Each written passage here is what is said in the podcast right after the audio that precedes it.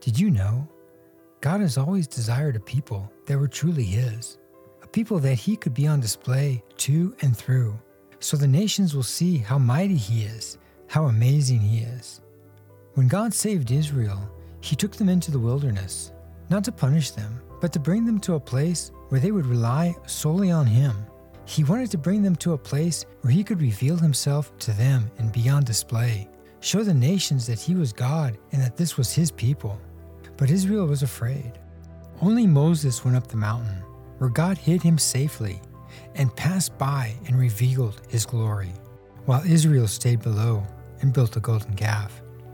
They were more familiar with their old religious ways and too afraid to step into something new with God.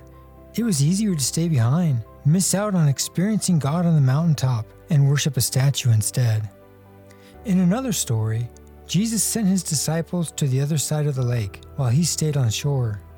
A mighty storm arose, and the disciples struggled and rowed against the storm all night long. All night the wind fought against them. This was no ordinary storm. They had rowed all night and were exhausted, with little hope left they would survive. They probably thought all was lost. Jesus saw them and walked out on the water towards them. But he didn't walk out to go to them. He actually intended to pass by them. He was about to put on a display that he was God in the midst of the storm and pass by them and reveal his glory. Jesus was about to reveal something amazing to the disciples that nobody else had seen. But like Israel, the disciples were afraid. They cried out in fear when they saw him. So the demonstration ceased. Jesus got into the boat and silenced the storm. The disciples were more familiar with storms and ghosts than they were with God. Who is this that commands the wind and the waves? They said. The display of God's glory, the demonstration of his power, had been shut down by fear and familiarity of the world around them. We need to break free from the familiar, the patterns and mindsets in us that are contrary to God.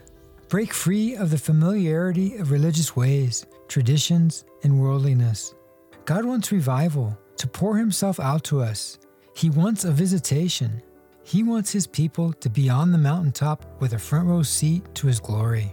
He wants to walk by in the water and pass by in all His splendor in your situation that seems hopeless. He wants us to witness and be a part of something amazing, to participate with Him in a demonstration of His power and majesty. But we are more familiar with this world, with darkness, with storms, with powerless religion. If we don't allow God to break these things off of us and rip them out of our hearts, we will miss God's visitation, or worse, shut it down.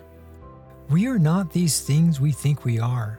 They have just been embedded in us by our environment, our upbringing, by society, the church, television, and so on. There are things in us that are contrary to God's ways, and if we aren't careful, these things will keep us apart from Him. They will cause us to misunderstand, to fear, to judge incorrectly. They will keep us from truly encountering Him, from really becoming who we are destined to become.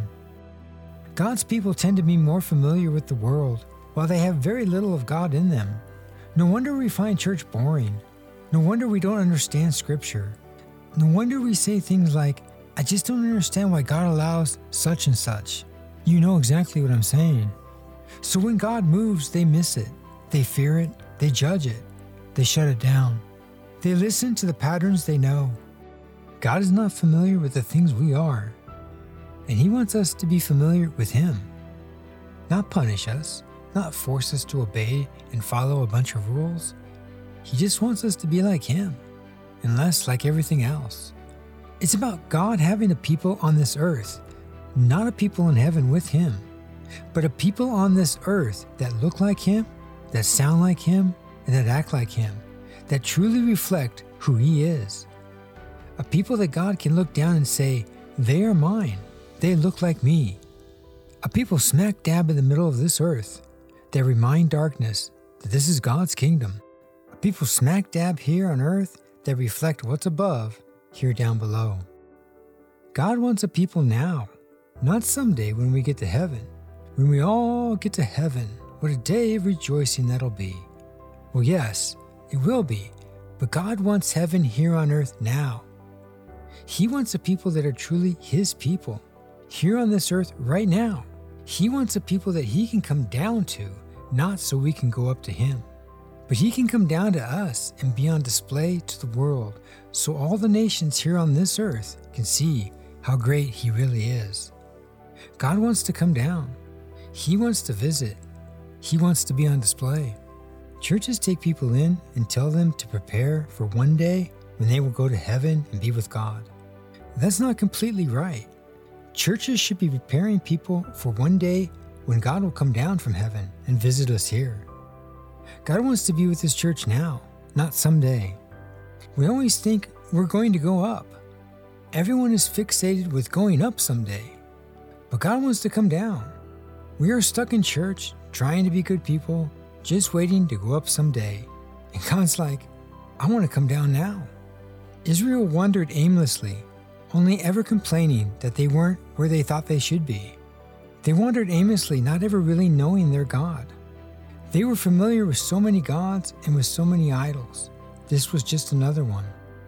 Like the disciples, they didn't realize who it was that was with them in the boat. God is extremely patient, but Israel was more interested with getting to the promised land than becoming the people God was trying to get them to be. They were more interested in not being in trouble and having an easy life. They were more interested in getting to the promised land than actually taking the time to know this God that had delivered them. Sound familiar? Like Israel of the Bible, churches everywhere are filled with people wandering aimlessly, who don't really know God, are nothing like Him, are afraid and full of all the wrong things. We come to church and get saved only to one day go up. Generation after generation end up wandering aimlessly never really becoming the people God deserves. They wander the wilderness until eventually they die off and God starts again. We need to unclutter our lives, start to narrow our hearts now, decide what's truly important, prioritize. We need to move our hearts back towards the God we say we serve. God wants a visitation, but if God showed up today, how many churches would he have to go through to find one where he can pass by and haul his glory and be on display. We think we are that church, but let's be honest, we aren't. Most would say, Sorry, God, we are too busy, too afraid, too preoccupied with ourselves. We are more comfortable with fear, anger, bitterness, and worry. We are more comfortable with entertainment and pleasure and fun. There's just no room left for you to visit God. We are too familiar with the ways of this world. Sorry, God, your ways are unfamiliar and scary we choose to stay behind with our idols and fear. We are unfamiliar and uncomfortable with God, but we are comfortable and right at home with the world. We have no problem with the world being on display in us. It's just God we are cautious of. We want to be saved and go to heaven someday, but now we just aren't really interested in being the people you deserve us to be. We don't want to set apart our lives for you just yet. But God wants a people not just a person. He wants a people that he can display himself through. He wants the whole church on the mountain so he can pass by in all his glory. A people that want to be as close to God as possible, who have nothing better to do. So the nations will see that this truly is God's people and tremble. The nations should tremble and be afraid, not the people of God. Unless maybe we are more like those other nations and less like the people that God deserves us to be. God wants a visitation, but we are not ready. God wants a people, but we are not that people. Not yet, anyways. We need a visitation. We need God to pass by. We need to stop running after everything else but God and get our heads on straight, wake up, and realize the visitation is on its way. We can't miss this. We can't allow this to go elsewhere. We can't allow familiarity with the world to shut it down. Start to deal with your heart now and start to stir up the possibility of God coming down. Start to hunger for it. Don't just live every day in the normal hustle and bustle and expect one day God will just appear and you'll be ready. Be like Esther. Start to set yourself apart now for the day when you will go before the king. Start to prepare yourself now for the day of visitation. Allow the patterns in you that are contrary to God to be removed. Open up to the possibility that you may not actually have it all together, and that you may not know everything, and that we might be wrong about what we think about God. God says, forget all that. Forget all you know or think you know. Let it be wiped away, for I'm about to do something new. Can you not see it? But the problem is, we don't see. God, open our eyes to see. Open our hearts to feel again, to break, to melt. Break off and rip out these old familiar patterns in us that are nothing like you. Let us not miss the something new you are about to do. Currently, we are nothing like God. The people inside the church are full of the same stuff the people outside the church are, the same messed up ideas that keep God far away. We had better be careful. We think we are the people of God and that God will come to us, visit us. But sometimes the people outside the church have a better chance of encountering God than the people in the church. The people outside are more open to God than God's own people. If we aren't careful, God might just pass the church by and go to the people we least expect. God will have a people, and we aren't a guaranteed choice.